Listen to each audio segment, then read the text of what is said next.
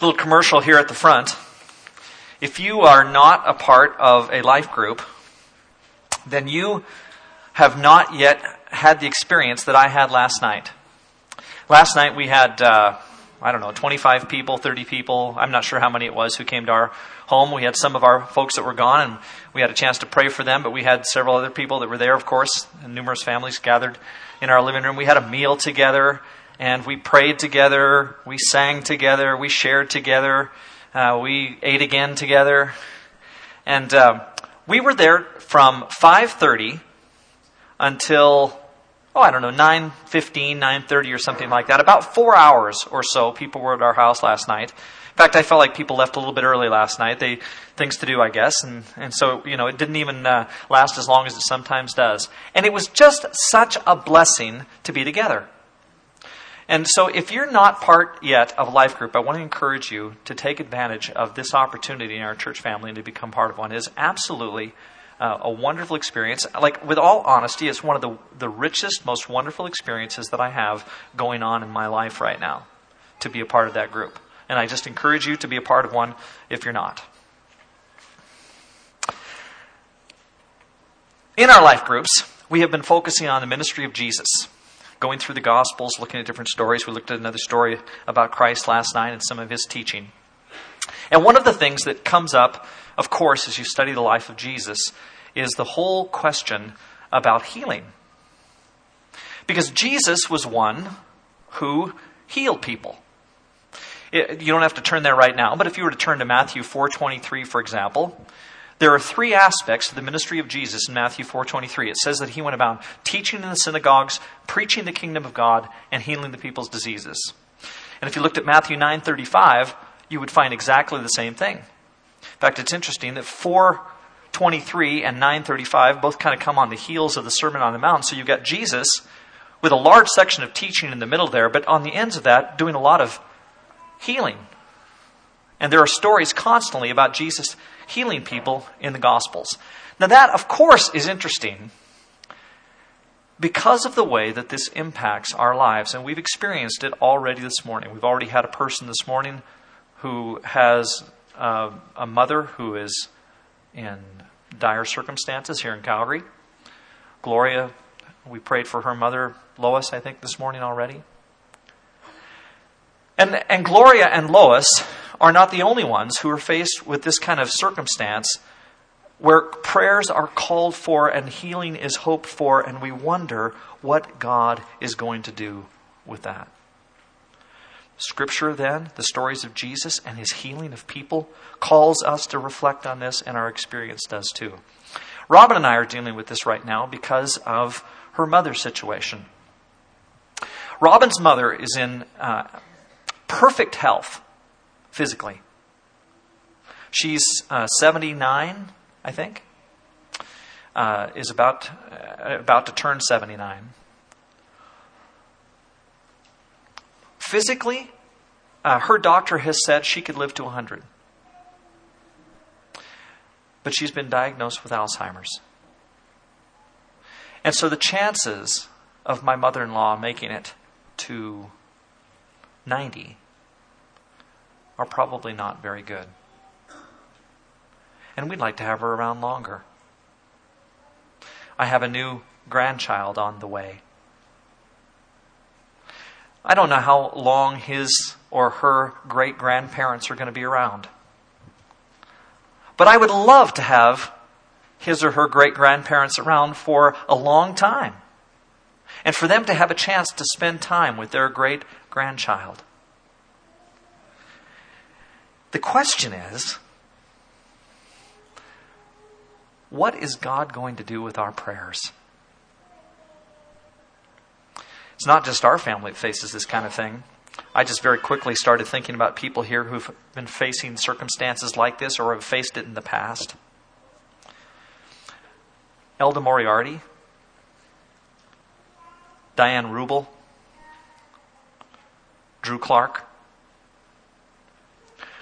those are at least three circumstances in which we specifically prayed.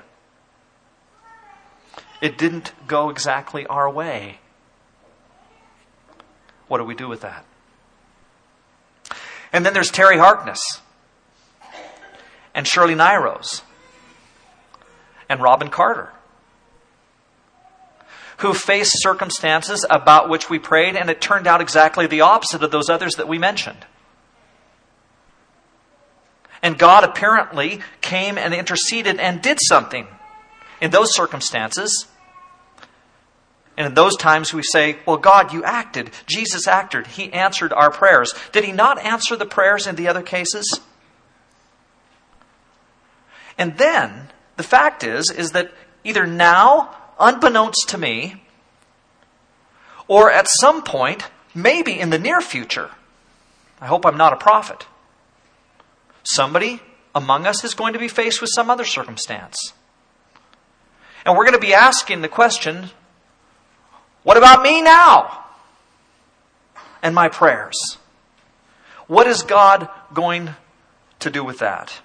Now, as I reflect on all of that and just think about the reality of that situation, and I think our, both again both our experience and Scripture does something here for us. We have to a, a challenge there for us to wrestle through.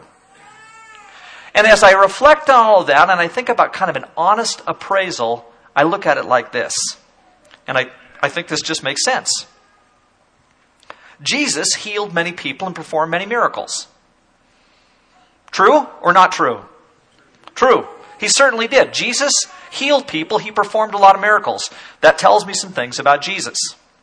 Also, he told his followers that greater things than he had done, they would do.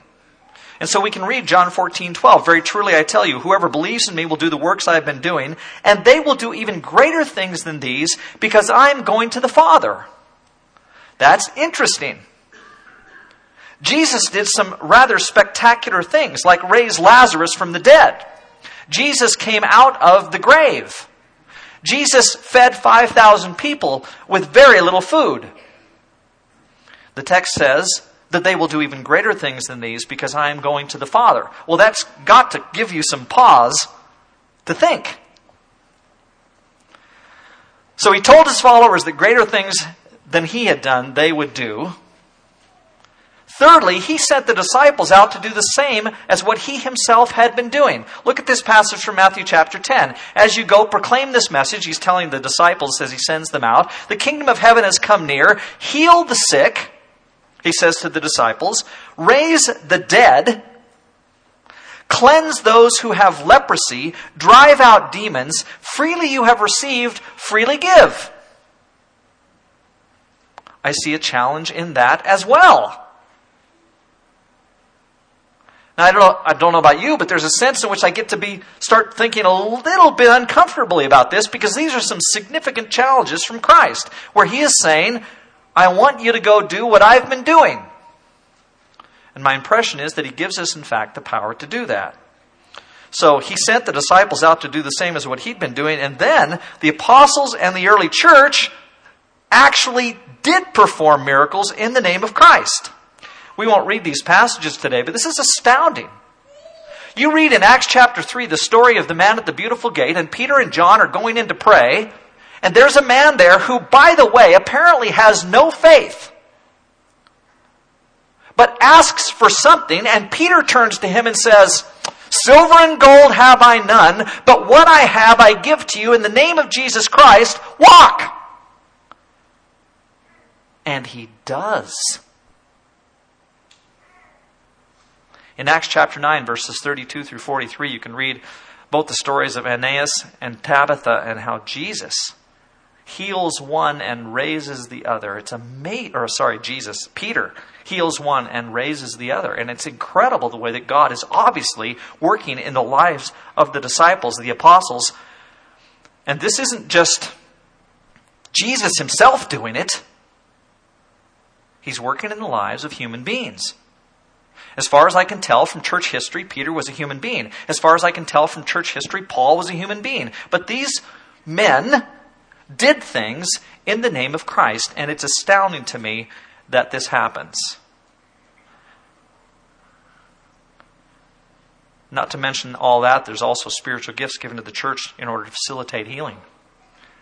And so we look at 1 Corinthians chapter 12, and a couple of different times in that passage it specifically mentions the gift of healing and says, This is a gift to the church to allow you to heal.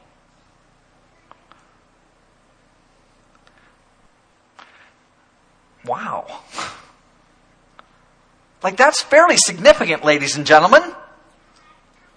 For those of you who have had any experience with sickness or illness, or those in your family who've been sick or ill, you start thinking about these kinds of issues. The church has some power in order to see this happen within us. This is amazing. But we simply do not see miracles of healing performed today at any great rate. We do not see the dead raised. At least I haven't. Maybe you have. Maybe your experience is different from mine. But my experience is that despite all these scriptures that we just looked at, all those things in the Bible that point in that direction, from what I can tell, people aren't raised from the dead today. And the fact is that we simply don't see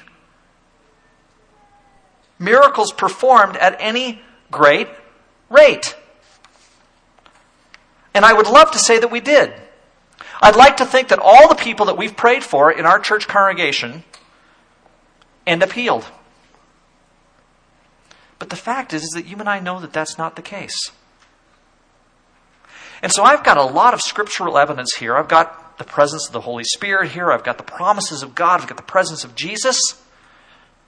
And I'm wondering, as we're just honest this morning, what we do with all of that. Well, our perspectives on healing today and our explanation for what we experience often take one of two paths. Because that's what we do. We start to wrestle with this. How am I going to answer this dilemma? Doesn't happen very often among us, and yet Scripture keeps pointing in that direction.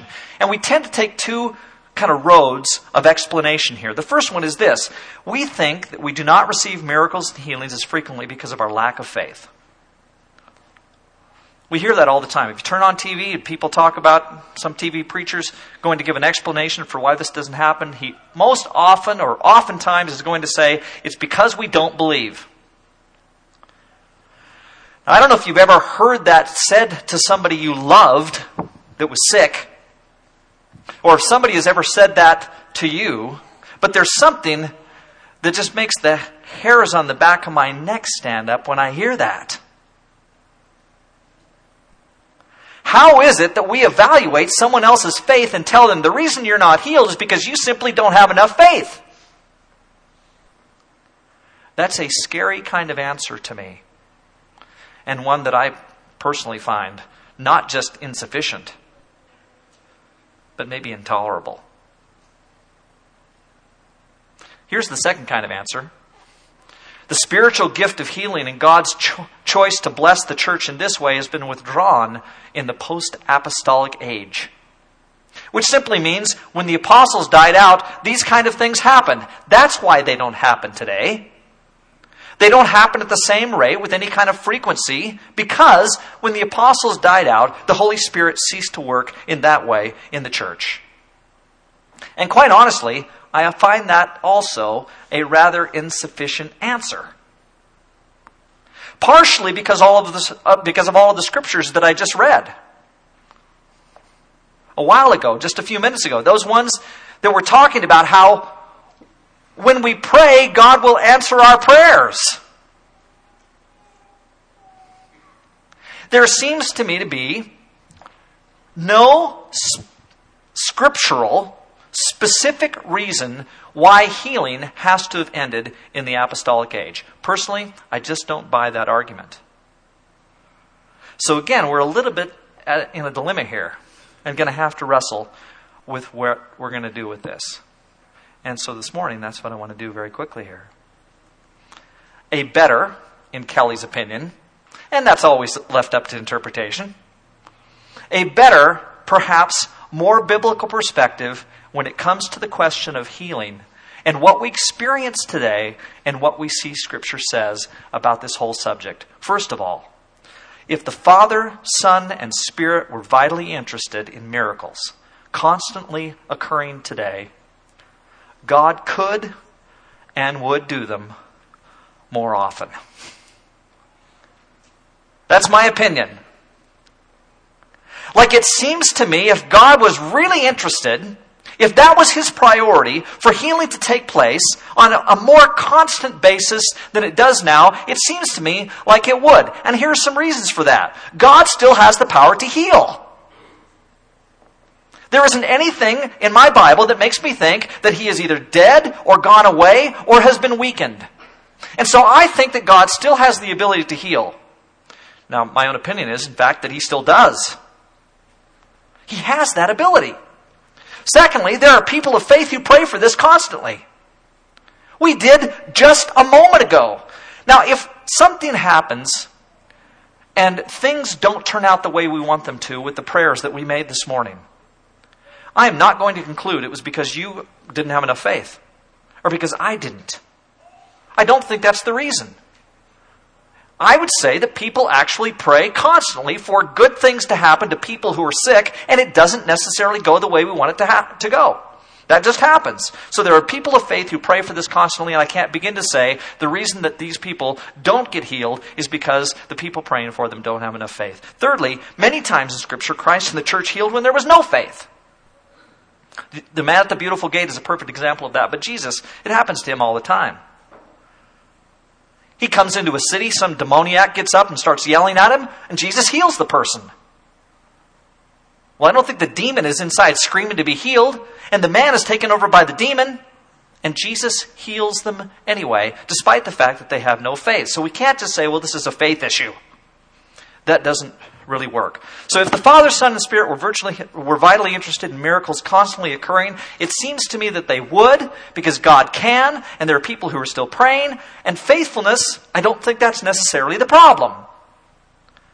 And so I'm led to think that perhaps God, and this might shock you, that God is not actually as interested in our physical healing and even our welfare in terms of things just being absolutely wonderful for us as we might think that He is.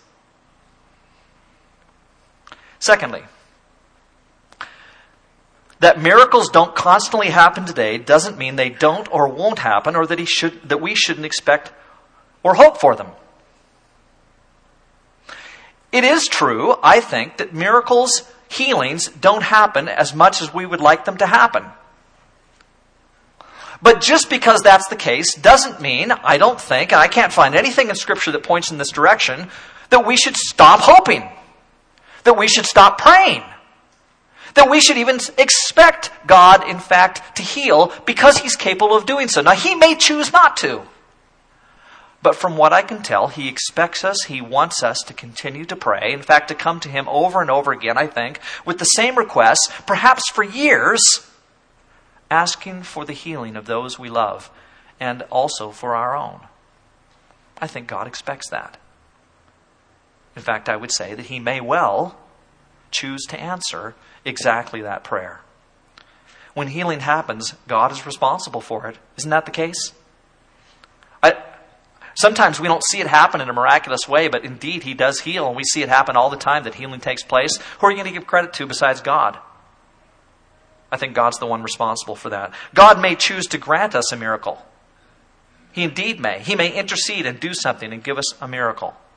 And so I think we should keep praying. And it's important that we pray with faith for healing miracles. And so we need to continue to have faith in God and what He's doing. But then, third, it is clear in the New Testament that physical healing, it seems to me, and physically sustaining miracles were never the chief focus of Jesus. And I think that the answer to the question really comes down to this more than anything else. When I ask the question, what is God's focus in the big picture of things, I'm not sure that your and my physical healing is his number one priority. Now, on the one hand, that almost sounds calloused. You mean God wants little babies to be sick? God wants people to have cancer and to go through extreme pain and die? Is that what you're saying? And of course, the answer is no. I don't think God wants that. I think God wants His children to be blessed and happy. I just don't think that our definition of blessing and our definition of happiness is necessarily God's definition of blessing and happiness. I don't know that our physical healing and the physically sustaining miracles that Jesus could do are really the chief focus of his ministry when it comes to who we are and what life is all about for us. And so if you said, well, do you really think then that God does not have my healing as his number one priority? As calloused as it might seem, the answer I think is yes. He doesn't have that as his highest priority. And it seems to me that there's biblical evidence for just exactly that. Look at this. Very early in the morning, while it was still dark, Jesus got up, left the house, and went off to a solitary place where he prayed. Simon and his companions went to look for him, and when they found him, they exclaimed, Everyone is looking for you! Now, the reason that they're all looking for him is because he, the day before, had been healing everybody. And he had healed so many people that they flocked from the towns, from the communities to where Jesus was, and there were thousands of people there, my impression is. They're coming to Jesus to be healed. Jesus goes out to pray in a solitary place. And they go out and they find him and say, What are you doing? How can you be out here by yourself praying when there are throngs looking for you to be healed? Now, notice what the text does with this. It doesn't say that at that point Jesus said, Oh, you're right. I need to go heal all of them. And then he goes to that town and stays there and heals. That doesn't happen. Jesus could have gone to that town, sat down, started healing people, and been healing them the rest of his ministry. They would have just kept coming. He doesn't do that. In fact, Jesus, if he wanted, could have said, Well, I don't have to go to heal anybody. They don't have to come to me. Let's just heal them all. And the fact is that Jesus could do the same thing right now. This is what bothers me about the faith healers. They're so convinced that Jesus wants to heal everybody, and so they have these big productions where they get on stage and they do the TV thing and they bring all these people before them in order to be healed. If they really want to heal people and they think that God really wants to use them to do so, don't go on stage. Go to the hospital. Heal them there. Go to the millions of people in the world who need physical healing and go heal them. Don't go on my television set and make a big production and ask for all this money and say that you're going to heal people there. That doesn't make any sense at all. What a true healer of God, somebody who really wants to heal people for the sake of Christ, go on television and heal a few hundred people in an audience when there are millions of people around the world that they could heal? Doesn't make a whole lot of sense to me. And I think that's because Jesus didn't have this as his highest priority. Everyone's looking for you. Jesus replied, Let us go somewhere else to the nearby villages so that I can preach there also. That is why I have come. So he traveled throughout Galilee, preaching in the synagogues and driving out demons. Now that's not the only text that says things like that. John 10:10 10, 10 says, "I came that they may have life and have it to the full." It doesn't say he came to heal. He came to have give them life and life to the full. He doesn't define that necessarily. I get the impression though that it's a long ways from just physical healing. In Luke 19:10 it says for the son of man came to seek and to save what was lost. In John 12:46 it says I've come into the world as a light so that no one who believes in me should stay in darkness. John 9:39 says for judgment I've come into this world so that the blind will see and those who see will become blind. That last one's so interesting. I came so that the blind will see and that those basically who are blinded won't see. That's amazing to me. Clearly, the emphasis of Jesus is not on the physical healing of human beings. Not his emphasis. It may be that he's interested in that, but as he's interested in that, it's a side kind of light to his ministry. And here's my point. Jesus' chief concern is that people be in relationship with him and with his Father, and this is not ultimately dependent upon physical health. Isn't that true? Like, what does God want for us? I don't think that the answer is that he's most concerned about our physical health. What God wants more than anything else is for you to be in relationship with Him, and that is not dependent upon your physical well being. Now, in some sense, it is. And I don't want to give the impression that God, that Christ doesn't care about this. Of course, He does. He loves people, He wants good things to happen to people. But all the indications point in the direction of this not being His highest priority. Now, there are times when physical healing gets his attention. But even in the instances where people receive physical healing, it's not necessarily faith producing, and Jesus himself has problems with that. Jesus knows that a focus on physical healing, while valuable for getting people's attention, and it does, does not necessarily lead to lasting faith. When miracles happen apart from faith, they often don't lead to profound faith. You think of the instances in the gospel where Jesus healed somebody and said, Now, whatever you do, don't go tell anybody. He's giving that person a command don't go tell. And they do. They simply violate the teachings of Jesus on that one, and they go and they tell. And I don't really get that except maybe for this human reality, and Jesus makes it so clear. Look at this in John 6. After the people saw the sign Jesus performed, and, and we're talking here about Jesus performing many miracles, including the feeding of the 5,000. After the people saw the sign Jesus performed, they began to say, Surely this is the prophet who's to come into the world. Jesus knowing that they intended to come and make him king by force, withdrew again to a mountain by himself. Do you notice what his reaction is to their reaction to his healing? He doesn't see this as a positive thing. He doesn't go, Whoa, I've convinced them. I did some miracles, I performed some healings, and now they're on the right track. Instead, exactly the opposite is the, the case, and it looks like what Jesus did in healing to them has actually taken them down a wrong road. And that's not the p- fault of Christ, of course, it's the fault of the people, because that's what we do. We don't always recognize the spiritual wisdom that needs to be there in response to what God is doing. John 6, 25 and 27. When they found him on the other side of the lake, they asked him, Rabbi, when did you get here? Jesus answered, Very truly, I tell you, you're looking for me not because you saw the signs I performed, but because you ate the loaves and had your fill. Don't work for food that spoils, but for food that endures to eternal life, which the Son of Man will give you.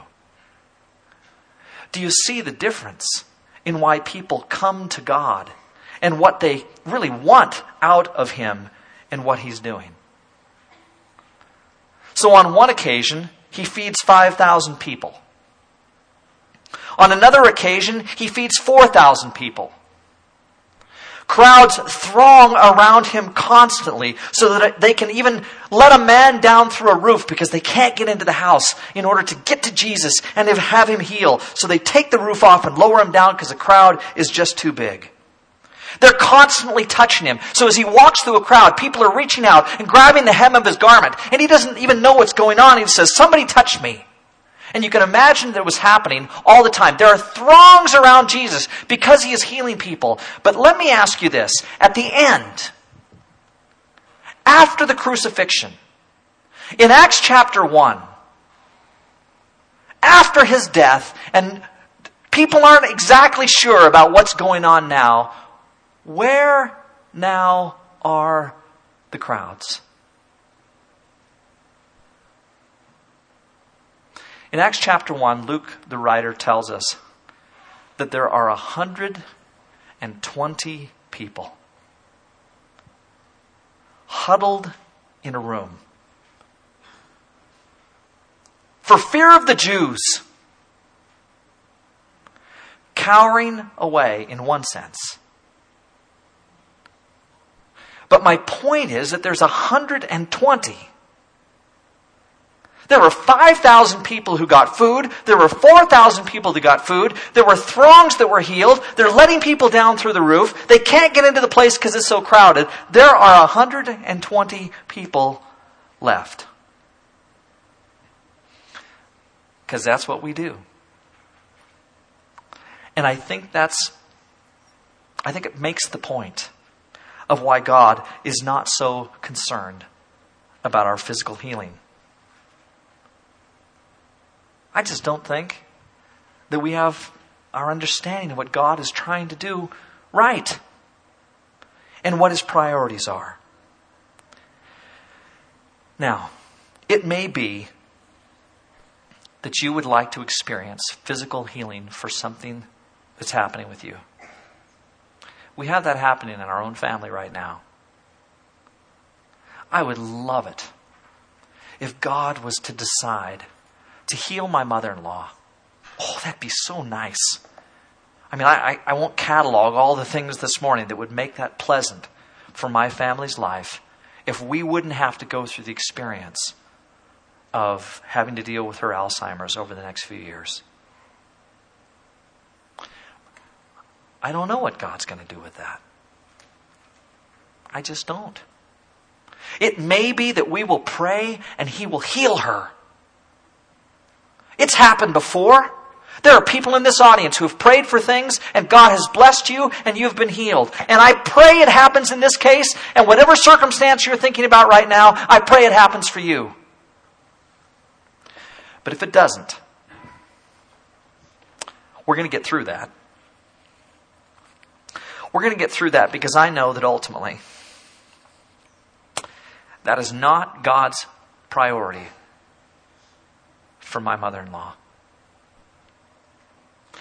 It wasn't his priority for Elda Moriarty.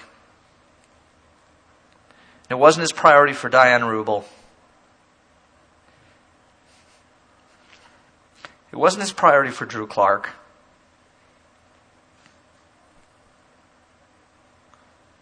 Ultimately, their physical well being did not matter. Our society lies to us and says that we're supposed to be beautiful. Our society lies to us and says we're all supposed to be smart. Our society lies and says we're all supposed to be financially successful. Our society lies to us and says all these good things are just supposed to shower down upon us constantly. And my experience at 52 is that sometimes it just isn't so. And that there are good people of faith who don't get everything that they pray for. And it's because God doesn't have that as his highest priority. What Jesus makes clear for us daily, and what he makes so clear in the gospel, is that what he wants is for you, in whatever circumstances you find yourself, to love him. To give yourself completely to him, to be in relationship to him whether my body is functioning well or not.